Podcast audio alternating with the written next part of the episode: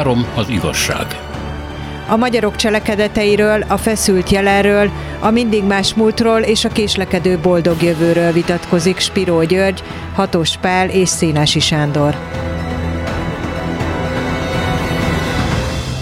Üdvözlet az uraknak! Hát nem tudom, hogy neked, Hatos Pálnak mondom, mennyire élményed Hofi Géza generációsan, de én azt látom, hogy mind a mai napig tele van vele a net, különféle felvételek, még a 90-es évekből is, meg a 60-as évekből is, és valahogy az az érzésem a megjegyzésekre, a beírásokból következően, hogy ma is élmény, és talán nem csak azoknak, akik annak idején fiatalon ott ültek, mondjuk a mikroszkóp színpadon is hallgatták, vagy látták őt a televízió szilveszteri műsoraiban, ahol ilyen rituálé szerűen megjelent, a Hofi nélkül nem volt műsor egy idő után, hanem a fiataloknak is, és ebben valami szomorú időszerűség is van. Azért szomorú, mert, ahogy majd kiderül a beszélgetésünkből, nem volt egy nagyon tehetséges emberről beszélünk, de hát a szerep, amire kényszerült, vagy amit elvállalt, az nem egy egyértelmű szerep volt, ez a dohogó, lojális, a rendszerpárti, rendszerellenes, nem is tudom, hogy fogalmazzam meg, talán majd később sor kerül egy ennél sokkal pontosabb megfogalmazásra. Ami szerep, hát nem jó, mert olyan politikai és társadalmi állapotokat tükröz, amiket talán jobb lenne elkerülni. Sokkal jobb lenne egy tisztább országban, tisztább rendszerű országban élni, de hát ez nekünk nem szokott sikerülni. Viszont Gyuri, úgy tudom, hogy te már nagyon korán fölismerted őt, és talán a 70-es években írtál is róla. Igen, hát a Színház című folyóiratban írtam a Mikroszkóp Színháznak az egyik előadásáról, és hát a fele az Hofi volt. És erről mi már beszélgettünk 2 évvel ezelőtt a Klubrádióba, úgyhogy most megpróbálok kicsit más mondani róla, mint akkor. Most meghallgattam azt a felvételt. Tulajdonképpen a műfaj az érdekes, amiben olyan nagyszerű volt a Hofi Géza, és ez a műfaj, ez nem könnyen megfogható. Ugye egyrészt ő, mint parodista indult, hát színészként kezdte, annak idején. Segédszínészként, igen. Persze, hát mint a Latinovics Zoltán is, jóban is voltak, együtt is játszottak egy idő. Debrecen, meg Szendrő József igazgatása, meg ilyenek. Úgyhogy tulajdonképpen paródistaként kezdte. A paródia az elég nagy műfaj volt már akkor, amikor ő kezdte. Kern Andrásék is még gimnazistaként, paródistaként léptek fel, aki mit tudba. Tehát ez egy létező műfaj volt, ez a paródia. Nagyon sokan csinálták, de olyanok is, mint Bárdi György például. Érdekes adalék, hogy a Bárdi annyira jól tudott parodizálni, hogy aztán volt olyan műsor, ahol neki Kádár helyett kellett Kádárul beszélnie. Ezt nem nagyon tudják, hogy valamiért így alakult. Nem, Kádárnak kellett volna valamit elmondania, és a Bárdit hívták. Tényleg? Meg, igen, hogy mondja el. Tehát a paródia az nagyon régi műfaj. Irodalmi műfaj is, és a magyar kabaré az részben, hát úgy, mint a kabaré általában a világban, paródiákra épült. Azon kívül pedig a Hofira az volt a jellemző, hogy zenebohóc is volt. Az is egy rendkívül nagy műfaj, és hát az ókortól kezdve, hát már a római birodalomban is. És a bohózság az együtt járt a zenével természetesen, mint ahogy minden igazi színházi műfaj az zenével, énekkel, tánccal jár együtt, és ő neki megvolt ez a tehetsége. Hát Louis Armstrong paródiája, már korán is megcsinálta, és aztán később is csinálta, és aztán amit a Kós Jánossal ketten műveltek, az is a zenebohózságnak a nagyszerű megjelenése. Na most, ami a magyar stand-upot, hát úgy hívják a világban, hogy stand-up comedy, és Magyarországon is valahogy ezt így mondják, megkülönbözteti mondjuk az amerikai stand-uptól. Az nagyon érdekes. Nekem volt alkalmam nézni ezeket egyenesbe ottan, amikor Amerikában voltam néhányszor, és én láttam sok Johnny Carson, meg Jay Leno-t, meg David Letterman-t, szóval ezeket én néztem, és hát mindig azért jó pár hétig ott kellett lenni Amerikában ahhoz, hogy az ember egyáltalán fölfogja, hogy miről beszélnek.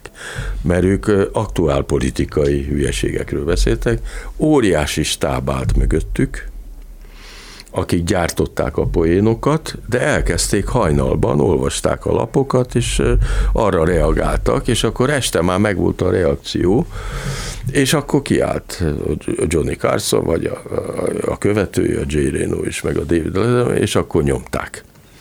Ezt a műfajt mi a Fábri Sándor showból ismerjük, ami mai napig megy, és ugyanilyen beosztása van neki, hogy valamilyen ilyen konferencié szöveget nyom a Fábri, és utána vendégei vannak. Ez az amerikai változata a dolognak. Az egyszemélyes show-t azért ott általában vendégekkel és híres vendégekkel, általában filmcsillagokkal szokták oldani, és akkor kapnak egy egész estét a nézők, és boldogok. De aktuál politika van. Na most egy olyan országban, mint Magyarország, és most a Hofi idején, vagy akár most is, nagyon nehéz aktuál politikai egyszemélyes paródiát nyújtani. Rendkívül nehéz, és tulajdonképpen itt nem egyszerűen arról van szó, hogy a rendszerkritika helyett a Hofi megelégedett azzal, hogy egyes szerepeket, a rendszer egyes fontos kiemelt szereplőit parodizálja, vagy a habitust, egyes rétegek habitusát parodizálja, hanem ezzel együtt jár, hogy a rendszer nincsen támadva. Ezt nagyon érdekes megfigyelni például ugye a Hofi örökös Bödöcsnél, aki szintén népszerű, és hát tulajdonképpen ilyen politizáló, ilyen, nem tudom, ellenzéki kabarét művel, de hát ő is csak egyes típusokat, vagy egyes személyeket tud parodizálni, és az egész rendszer ettől még érintetlen marad. Na most Amerikában ezek a Johnny Carsonok, ezek nem a rendszert, eszük ágában nem volt a rendszert támadni, hanem az irracionális őrületeket pécézték ki, és tulajdonképpen a Hofi is ezt csinálta. Tehát ez egy racionális műfaj tulajdonképpen, és a ráció nevében támad őrületeket. És ezt nagyon jól csinálta a Hofi. Talán én azt mondanám ehelyett, hogy mert egyszerűen, hogy meghallgattam egy időben, rákényszerültem erre, nagyon sok Hofi felvételt a bunkóságról beszélt sokat, és aztán eszembe jutott, hogy a Kor televíziójában, meg rádiójában volt egy ilyen civilizáló hevület, talán ez a rendszerből is jött, hogy az embereket járassuk színházba, ugye a szocialista brigádtagoknak kötelező volt színházba menni, egy ilyen kamu jegyeket ragaszgattak aztán be a naplóba. A kabaré folyton arról szólt, hogy a bunkó, mit tudom én, kiskondörögei ember, aki műanyag kalapban kanállal leszi a rántótó, stb. Szóval ez a fajta magyar bunkóság volt támadva, és Hofi ennek az élharcosa volt, azt mondjam. Hát ő tulajdonképpen egy plebejus alkatú ember volt, és ez a figura, akit ő megvalósít a színpadon, racionálisan gondolkozó melós igazából. Hát ő Kőbányán gyerekeskedett, oda született, és ismerte ezt a melós közeget, és ez egy, ez egy pozitívan gondolkozó melós közeg, amit ő elénk állít, és ezt állítja szembe a megvalósult szocializmussal, ahol elvileg ugye a melós van hatalmon, és hát bebizonyítja, amit az ellenzék is mondott akkor, hogy hát nem. Vali, tudom, kicsit neked nehezebb a dolog volt nemzedékileg. Nem, hát amikor nekünk 10 éves voltam, amikor televíziónk lett, hát nyilvánvalóan a szilveszteri műsor nem volt elképzelhető Hofi nélkül, meg egy... hogy is mondjam, ilyen azok a különleges öltözékek, kórházi setting, egyebek. Egyből, igen, tehát amit mondasz, Tehát volt a rádiónak, volt a hivatalos kultúrának, most a hivatalos ideológián kívül egyfajta ilyen idealizáló szerepe. Tehát, hogy nézzük csak a könyvkiadást, hogy kiadják Illés Gyulát, Német Lászlót, klasszikusokat, 10 és 10 000 példányban ezeket hirdetik, van Bartók, Kodály országa, ugye van is valamilyen műsor, ahol ugye a Bartók vonos négyest kell vidékre vinni, meg egyebek, és akkor ezen gúnyolódik, hogy aztán a Józsi bácsit megszólítják, és akkor Bartóknak valami jó kis pajzán versikét mondott el, ami ugye nem tűri el a mikrofon nyilvánosságát, és ő igazából egyfajta betekintést ad.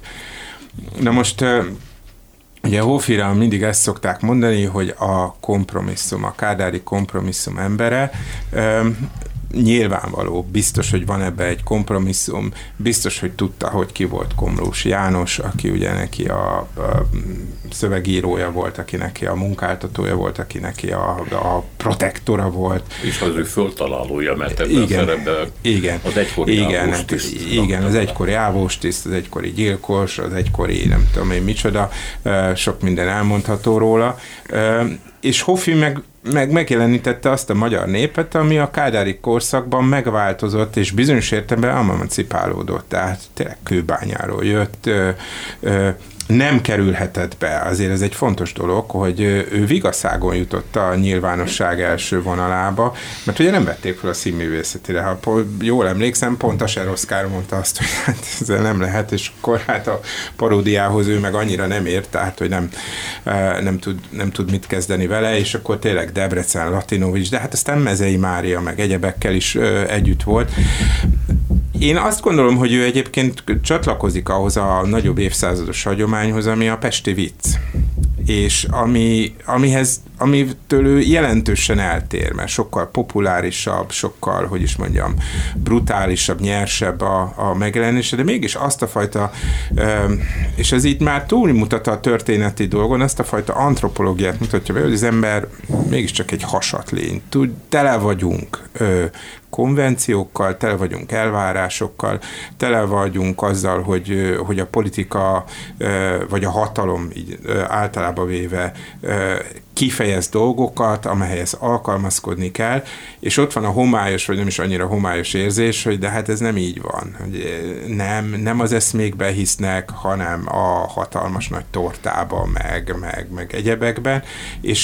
És ilyen értelemben ez az úgynevezett sokat emlegetett szelep, hogy ő úgymond kieresztette azt a fajta elégedetlenséget, ami felhalmozódott a rendszerrel szemben, és egyben megszelidítette.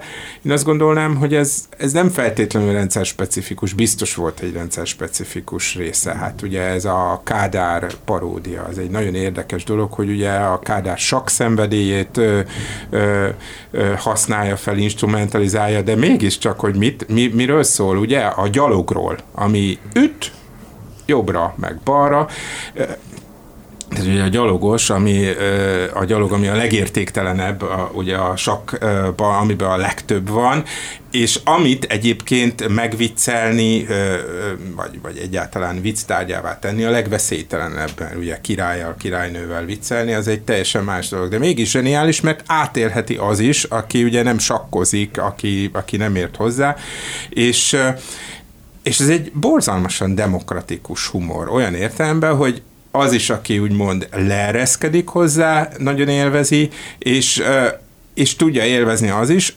aki meg azt mondja, hogy hát ő nem tud mit kezdeni a Bartók vonos négyessel, de azzal azonosulni tud, amikor végre valaki bemutatja, hogy hát a legtöbben ugye nem tudnak mit kezdeni a Bartók vonos négyessel. Tehát, hogy ilyen értelemben aktuális a Hofi humor, és ilyen értelemben szerintem továbbra is ő az, aki egy műfajt teremtett.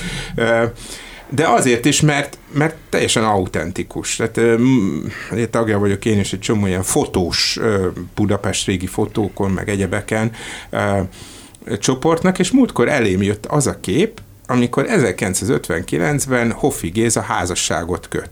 Egyházi házasságot. Kőbányán, a kőbányai Szent László plébániatemplomban. Most ha van év, amikor a vallást jobban, amikor nagyon üldözték, az 1959. Mindszenty az amerikai követségen van, a papok döntő többsége el van hallgattatva, béketáborban, meg egyéb, de még mindig egy nagyon vallásos magyar társadalomról beszélünk, amely fontosnak tartja, hogy a nagy életfordulókat, vagy akár a húsvéti, ugye, vagy a vasárnapi húslevest megelőzően is ott legyen a misén. Tehát, hogy és ebben is nagyon érdekes volt rádöbbenni, hogy ott van Hofi Géza, a fiatal Hofi Géza, akkor Hoffman Géza volt még talán, és hát egy nagyon hagyományos, most már nem így néz ki egyébként, nem így öltözik egy pap sem liturgikus ruhába. Tehát egyszerre jeleníti meg a magyar valóságnak szinte minden szeletét a saját életében, a saját indulásában, és abban is, hogy a Kádár korszak tetszik, nem tetszik, a felfelé irányuló mobilitásnak nem kevés alkalmat adott, akkor és csak akkor, hogyha a politika tabuit, és kiemelten 56-ot, a politikai szabadságjogot, a szovjet megszállást az ember természetesen ignorálta. Egy nagyon hazug rendszer, ami azonban nagyon sokaknak kínált egyfajta felfelé utat, és ezekkel nagyon sokan meg is elégedtek.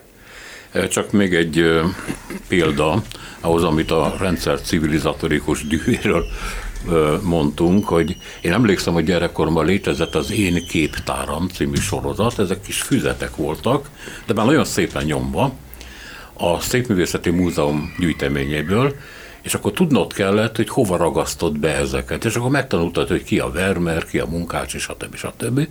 Meg volt az olcsó könyvtár. 3-4 forintért lehetett egyébként kiváló műveket megvenni. A másik, amit mondtál, ez az esküvő, van egy olyan műsora, amiben szocialista brigádtagot játszik, és akkor írja be a naplóba, hogy Isten nevében, mi van, aki szól, mondják neki, hogy nincs hegye a ceruzának. Írja tovább, nincs hegye. Isten nevében kezdem el, majd kinéz, és azt mondja, képzelj el, ha hegye volna. És akkor az emberek nevetnek, mind nevetnek a saját kínjukon, a saját megalázott vallásosságukon, ugye? Ez egy nagyon furcsa szituáció. Jó, hát nagyon összetett agya volt, és rendkívüli tehetség volt. Szóval az ember visszagondol azokra a nagy konferenciékra, akik megelőzték, és akiktől ő is tanul. Gádor Bélától, Darvas Szilárdon és Kellér Dezsőn átvezet az út, akik kispolgárok voltak. És a rendszer azért már az 50-es évek vége felé ezzel élt, tehát megpróbálta integrálni a kispolgárságot, mert rájött, hogy azok nélkül nem fog menni. Na most végül is a Kádár rendszer a kispolgárra, illetve a kispolgári mentalitásra épített. Sokkal inkább, mint a munkásra, mert hát igen erősen munkás ellenes hatalom volt ez a munkás hatalom. Ebben integrálódott úgy a Hofi, hogy tulajdonképpen rendkívül jó ritmusérzékkel sajátos poénokat tudott kidolgozni. Biztos, hogy volt, aki segített neki, meggyűjtötték a vicceket, meg ő is használt létező és keringő vicceket, akkor még voltak viccek Magyarországon.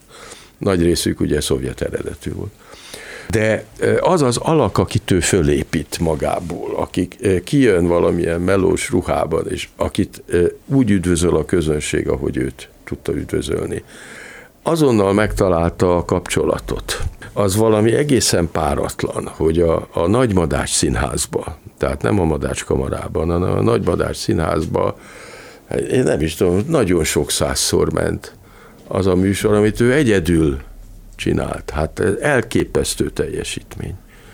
Hát nem csoda, hogy elvitte a szíve aránylag fiatalon, mert ez olyan feszültséggel jár, megcsinálni egy ilyen műsort, meg végigjátszani egy ilyen műsort, hogy az elképesztő. És ahhoz tulajdonképpen egy nagyon nagy elhivatottsági érzet is kell. Anélkül ezt nem lehet végigcsinálni. Elhivatottság vagy küldetés, tudod? Igen. Mondhatjuk azt, hogy küldetés.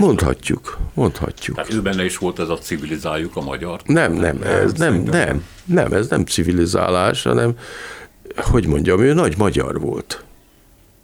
Hát őt mélységesen bántotta, ami az országnak szerinte rossz volt. És nagyon sok minden történt természetesen. Ezért tudta túlélni a rendszerváltást. Hát ezek a paródiák ugye a rendszerrel együtt szoktak elmúlni. De az a figura, akit ő kialakított magából, aki a színpadon volt, az túlélte a rendszerváltást, amikor látszólag nagyon sok minden, és valójában is nagyon sok minden megváltozott, de az ő szemlélete nem változott meg, és miután ehhez továbbra is tudott a közönség kapcsolódni, ez azt jelenti, hogy ebben volt valami mélyebb, mint a rendszer. Mélyebb volt, mint a Kádárkor. Nem volt egyszerű azért megúszni, mert ugye pár évvel korábban még azt énekelte, hogy ugye együtt maradunk, és nem üldözzük egymást, énekelt a rendszernek. Tehát megmarad a rendszer, majd később utána azt mondta, hogy és akkor a kommunisták egymást lőtték fejbe. Akkor ez már egy elég nagy távolság.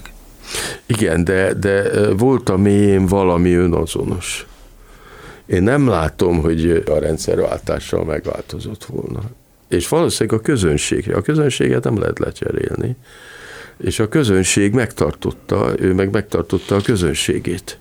És nagyobb, tehát a mikroszkóp színház az picike, az egy nagyon-nagyon kicsi terem volt, és ott könnyű sikert aratni.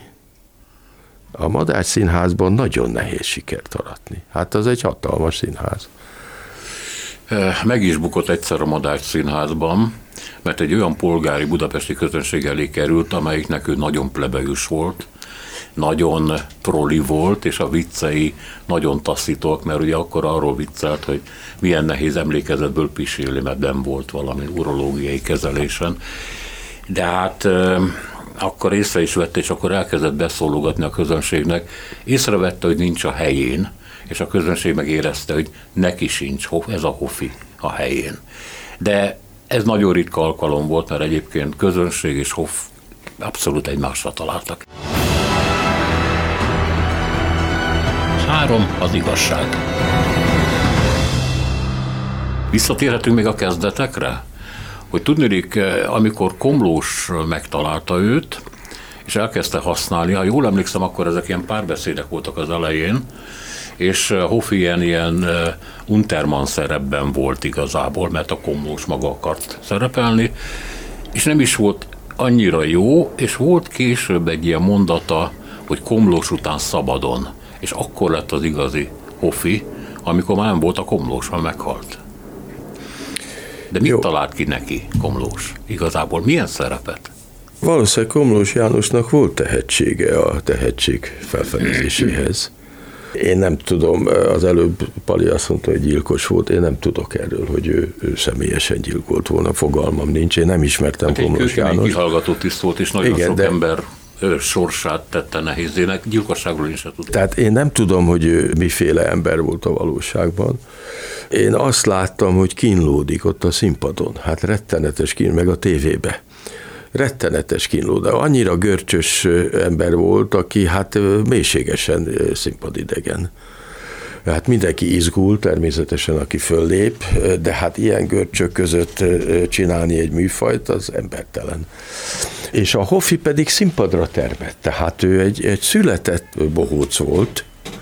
Hát vannak ilyen emberek, aki a színpadon az igazi, és én nem tudom, milyen volt az életben. Egyszer találkoztunk véletlenül a parlamentben, ő is kapott valami díjat, meg én is, és akkor tapsoltunk egymásnak, ennyi volt az ismerettségem. És boldog voltam, hogy ő engem megtapsol. Ezzel nagyon nagy megtiszteltetésnek vettem. Minden esetre, ha megnézzük az utól életét ennek a műfajnak, akkor nagyon érdekes, hogy az, ahol ő néhol hát eléggé ízléstelen tréfákat is megenged, az lett az általános. Ugye van egy tévécsatorna, ma is működik, ahol ezek a stand-up komédiások szerepelnek. Na most vannak közöttük újabb felvételek, meg régebbi felvételek, meg 10-15 év, néha rákapcsolók, és akkor ott maradok, hogy mit csinálnak. Az altesti humor az túlnyomó. És a politikamentesség túlnyomó. Egyébként Mácsai Pál, ugye az Örkény igazgatója mondta, mert az élete utolsó éveiben ott játszott, hogy sokszor szégyelte a Hofit, ezt be kell vallania. Éppen ezek miatt a alpári mondatok és kiszólások miatt. Hát ez vele jár a bohócsággal. A plebejus műfajok azok bizony a polgári ízlés szintje alatt szoktak lenni. Hát ezzel teljesen egyetértek, tehát amikor az altesti humorról beszélünk, hát ugye valamikor múltkor beszéltünk Oroszországról, Andrej Rubjovról, tehát a vásári komédiás miről másról viccelne, mint embereknek a testi kinézetéről, fogyatékosságairól, szexuális aberrációiról, vagy a szexuális vágyainak a nevetségessé válásáról, tehát hogy itt egy évezredes hagyományba kapcsolódik Hofi, és egy évezredes igénybe. Inkább azt lehet mondani, hogy ez a fajta polgári ízlés az egy olyasfajta tanultság, amely időnként megbotránkozik, és esetleg olyan iránt sem tud érdeklődni, ami mondhatna számára valamit. Nem célom, hogy itt kinyissuk a diszkusziót, a trágárbeszéd, vagy az explicit dolgok iránt, de azt látni kell, hogy ma is haladunk egyfajta prüdéria felé, egy olyan puritanizmus, vagy purizmus felé, amely előbb-utóbb az elfojtást fogja eredményezni. A vásári komédiásnak, egy Hofinak is az a szerepe, hogy kimondja azt, amit mindenki gondol. A szellentésről, az urológiai problémákról, hát elég, ugye nemrégiben beszéltünk Freudról, tehát hogy azokról a funkciókról, a fizikalitásról, a testről, a test nyomoráról, amely mindenkivel ott van, és amelyet ugye nyilvánvalóan nem lehet felszabadult módon tárgyalni, mert pontosan a polgári illem, bár sehol nem írja elő, megtiltja, hogy ez a társalgásnak bármifajta topikja legyen, és hát visszaszorul egy ilyen hogy is mondjam, karanténban, ahol ugye a leprások meg ezek beszélgethetnek egymással. Hofiban biztos, hogy volt ilyesmi, és el is bírom képzelni, hogy néha ezt valaki nehezményezte. Sokfajta filozófia van, tehát a mi családunkban ugye, már nem is tudom, hogy mikor, melyik műsorában hangzott, milyen a helyzet, jó, bővebben nem jó. Tehát, hogy ez valami olyan fajta feldolgozása annak az élethazugságnak, amikor ugye a magyar hogy köszön, hogy vagy, mit válaszol rá? Jól. Soha nem mondja azt, hogy nem jól, mert akkor azzal igazából felrúgja, és azt mondja, hogy most akkor állj meg, és hallgass meg, elrabolom az idődet, toxikusan rád fogok nyomulni, stb. Pontosan ezt a fajta alapvető életérzést, az elidegenedést, a magányosságot, és mondhatnám, de hát nyilvánvaló Hofi egyből pofon csapna, ha így magyaráznám a humorát, de hogy megjeleníti, tehát, hogy most az altesti humortól a magányosság tapasztalatának egy ironikus feloldásáig eljutunk, hát mi más a kultúra, ha nem ez. Természetesen kultúra, ha nagy utópiákat építünk. A színpad a patetikus hőskölteményeknek is teret ad. De hát teret ad arra is, hogy ezt a fajta skizofréniát, amelyet ugye sokszor gondolunk, és ugye nemrégében beszéltünk a pszichoanalízisről, tehát sokszor gondolunk arra, hogy a normálist és a nem normálist valami éles fal választja el, hát dehogy is, semmifajta fal nincsen, hát minden embernek a saját életében is jelen vannak. A Hofi-féle humor, a Hofi-féle humornak a vélelmezett közönségessége, ezt jeleníti még, legalábbis számomra igen. Tehát én ezért soha nem is undorodtam ettől, vagy soha nem is viszonyogtam, mert ettől ezt lehet várni. Az ő szerepe a színpadon, annak a kisembernek a szerepe, aki azonos lehet azzal, aki ott ül a nézőtéren, ő erre rá is játszott, azt mondja, nem csak én iszom, hanem te is, hiába tagadod, nem csak én öregszem és múlik el a libidóm, hanem neked is, kis szívem, nem kell semmit csinálnod, elmúlik magától. És hát akkor ezzel a megbocsátás, a befogadás, az azonosság légkörét teremtette meg, de ugyanez az ember, ez elment helyi pártitkárokkal, vagy megyei titkárokkal vadászni, tehát vadásztás, az akkori úritársaságnak volt a sportja, meg hát föllépett a vadászatok után az elvtársak előtt, és akkor játszott az elvtársaknak. Van a Berecz János egyik könyvében egy részlet, ő KB titkár volt már akkor. És ő PB titkár. Igen. Kijön a Kádár a szobájából, és látja, hogy a Berecz szobából távozik a Hofi. És oda megy a Berecz, és azt mondja, hogy mit csinálnak maguk. A Hofinak meg van engedve, hogy engem parodizáljon, maguk meg itt cenzúrázzák. Nem, mondja a Berecz Kádár elvtárs, nem. Arról van szó, hogy a televízió elnöke letiltotta a szilveszteri műsorát, bejött, eljátszotta nekem, és én engedélyeztem. Ja, az más, mondja a Kádár. Hát szóval ezek a díszletek és ezek a helyzetek voltak. Jó, hát ez a művészet és a hatalom viszonya, erről köteteket lehet írni, általában szoktak is, én is szoktam, de hadd tegyek hozzá valamit, hogy ha már a pszichoanalízis itten szóba került, az egyik központi kategóriája lett, nem Freudnál, hanem később a pszichoanalízisnek a regresszió. Tehát amikor az ember egy korábbi állapotába esik vissza. Tehát egy gyermeteg állapotba esik vissza. És tulajdonképpen a Hofinak ahhoz volt érzéke, hogy ezt a visszaesést bemutassa. Tehát tulajdonképpen a Hofi sokkal okosabb volt, mint a közönsége, és erről tudott. Általában a közönség azon nevet, ez a komédiának a titka, azon nevet, hogyha magánál hülyébbeket lát a színpadon, mert azokat ki lehet röhögni. Igen. Amikor saját magával így egy az egybe szembesül, azt már nem szereti. Ezért nem nagyon népszerű műfaj a tragédia, és ezért imádják a komédiát, mert azon mi fölül vagyunk, mi okosabbak vagyünk, mondja a közönség. Ez egy fölényi ötlet volt. Igen. Na most a Hofinak az volt a titka szerintem, hogy a közönséget szembesítette azzal, hogy milyen hülye, és hogy nem áll a saját legmagasabb színvonalán. Ezt csinálta igazából, és a viccei nagy része ebből származott.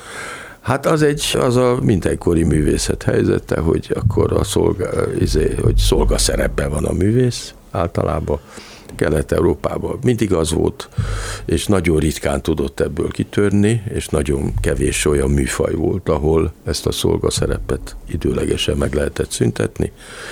Akkor jó nagy művek születtek, egyébként pedig hát ez a szolgálat sajnos, ez a plebejus szemlélet, szerintem a Miroslav Klezsa fogalmazta meg a legjobban, hogy a minket eltaposó talpat alulról leköpő szemlélet. Ez volt neki. Ez jó. Én is visszatérnék erre a Berecz anekdótára, a vadászatokra, meg egyebekre, tehát azt azért ne várjuk senkitől, hogy Jézus Krisztus legyen. Tehát, hogy úgy viselkedjen, mint egy szeplőtlen proféta.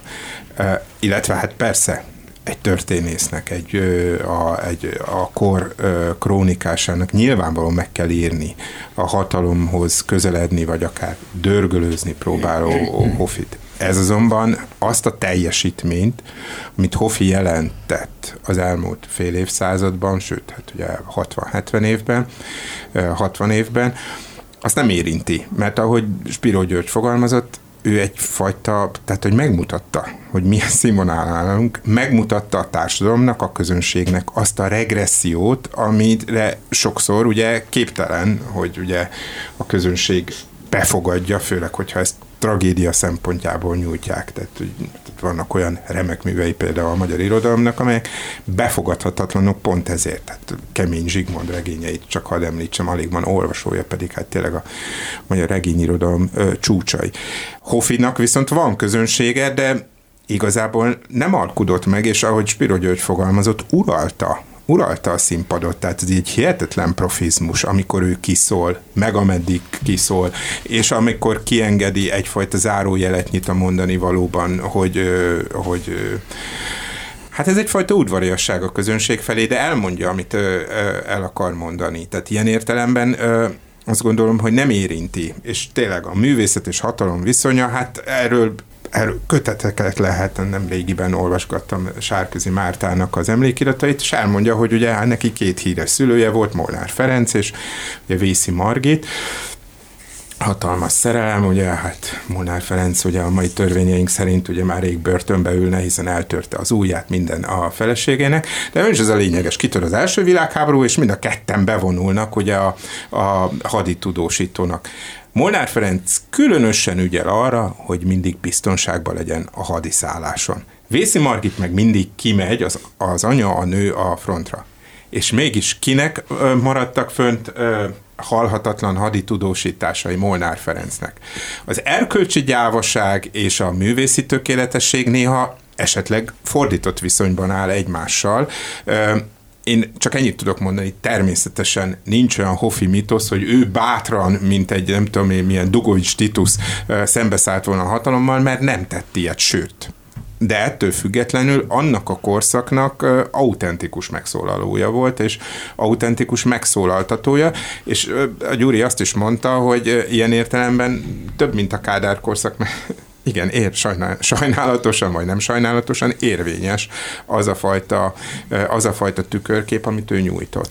Ezért, hogy mikkel kellett fizetnie ennek a hatalomnak, még úgy is, hogy tulajdonképpen a hatalom élvezte az ő lojalitását, és ezt a hatalom tudta, hogy mikor engedték föllépni. Ugye a színházba véget ért 10-kor a nagy műsor, és utána, tehát éjszaka jöhetett Hofi. Így is zsúfolásig tele volt ez a kis terem, de hát a nagyon utólag ilyen liberálisnak tartott Acél György ezt nagyon szigorúan vette. Nem este 7-kor lépünk föl, hanem 11 órakor. Hát ez is benne volt ebben a pakliban. Hát ez egy társas játék tulajdonképpen, ez nem kellett komolyan venni. Hát amikor a csirkefejet majdnem betiltották, aztán mégis engedélyezték, és akkor az volt a kompromisszum, hogy ne 7-kor kezdjék, hanem 8-kor.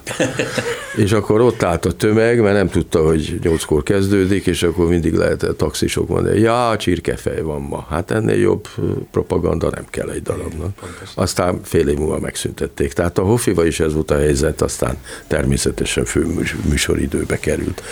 Itt az az érdekes, hogy vannak olyan felvételek, 2 éve megnéztem egy csomót, ahol tulajdonképpen a közönséget érdemes figyelni. Van például a neten egy olyan felvétel, ahol még Debrecenbe ment, vagy a Fészek klubban, nem tudom hol, de a Szendrő tiszteletére, és a Latinovics ott van, meg más színészek. Okay, igen, ott vannak egy csomóan a színészek is. És meséli, hogy mint statiszta meséli a Hofi, hogy ő miket csinált, és milyen borzalmak, milyen hibákat követett el.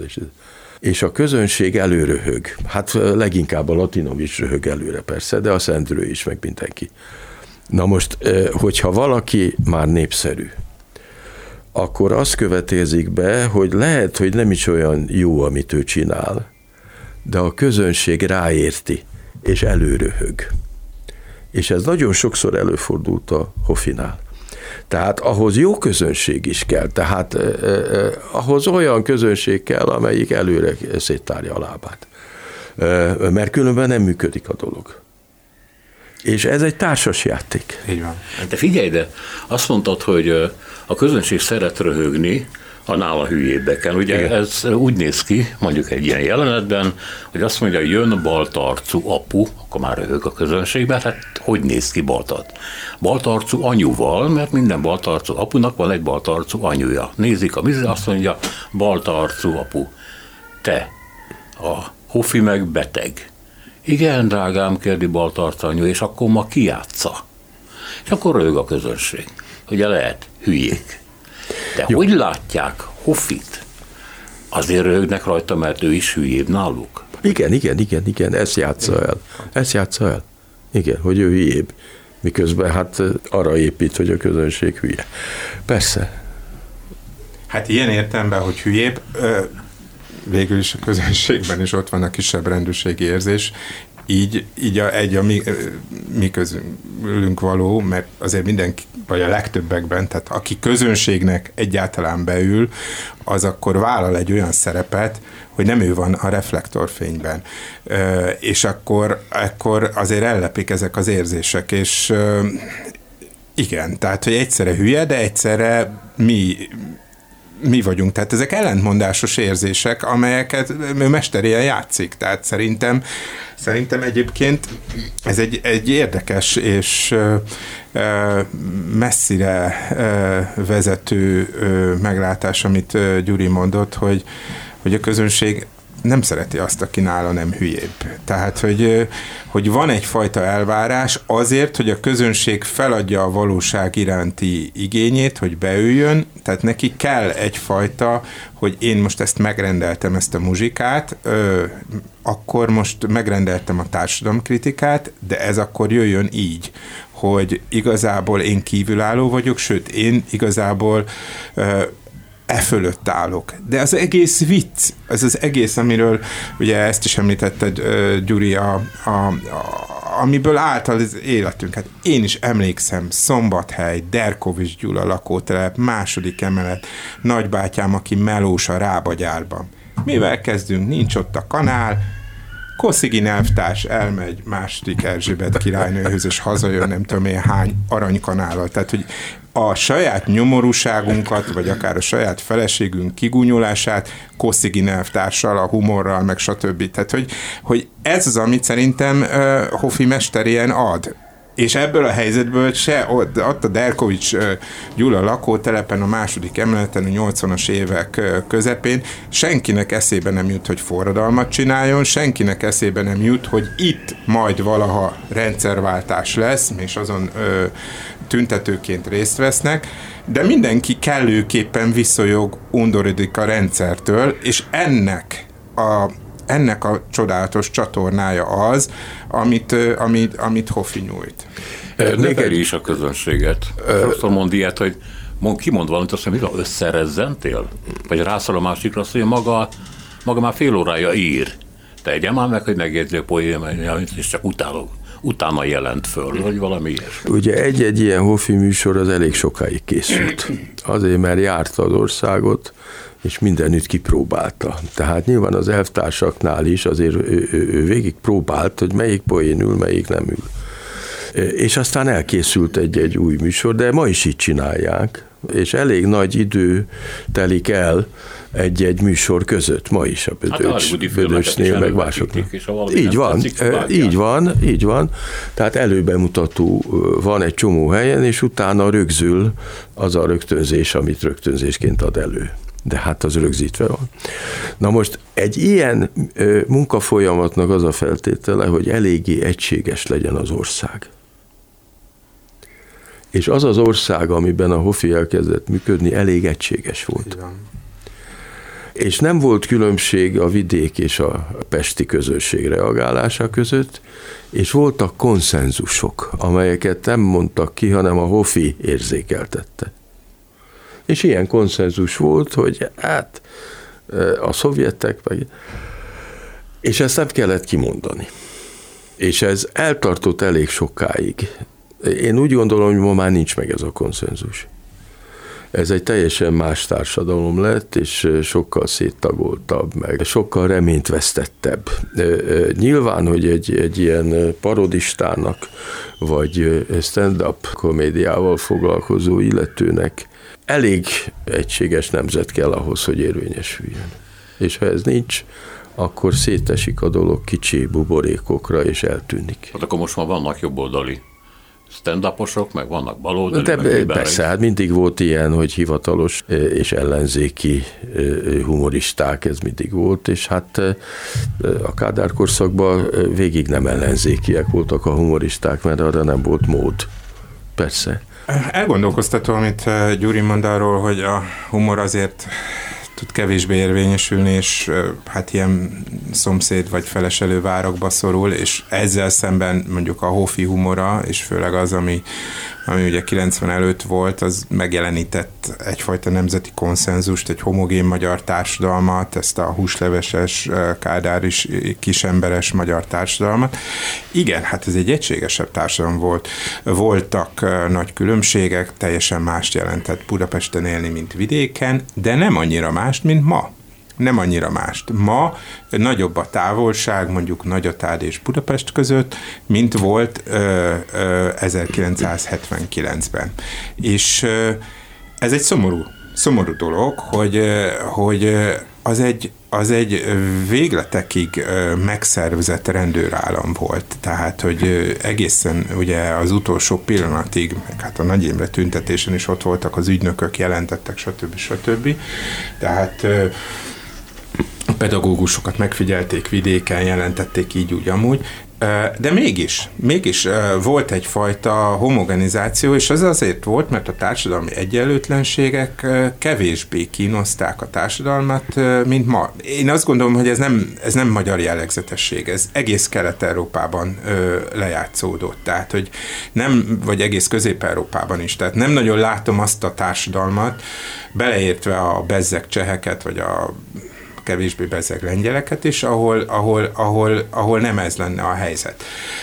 De a magyarnál különösen megfigyelhető, és különösen megfigyelhető az, hogy mit jelent ma mondjuk lángost venni egy tihanyi strandon, és mit jelent mondjuk Karancslapújtőn lángost venni.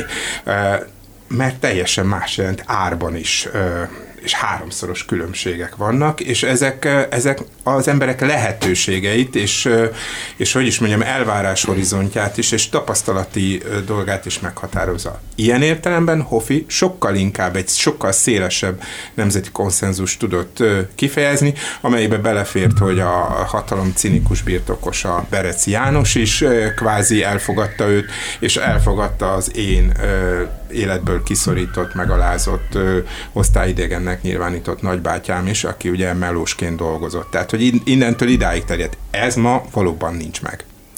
Köszönöm szépen Hatos Pálnak, Spiró Györgynek, hogy itt volt. A mai műsort is Selmec János szerkesztette, a műsorvezető Szénási Sándor volt. Köszönjük a figyelmüket, minden jót!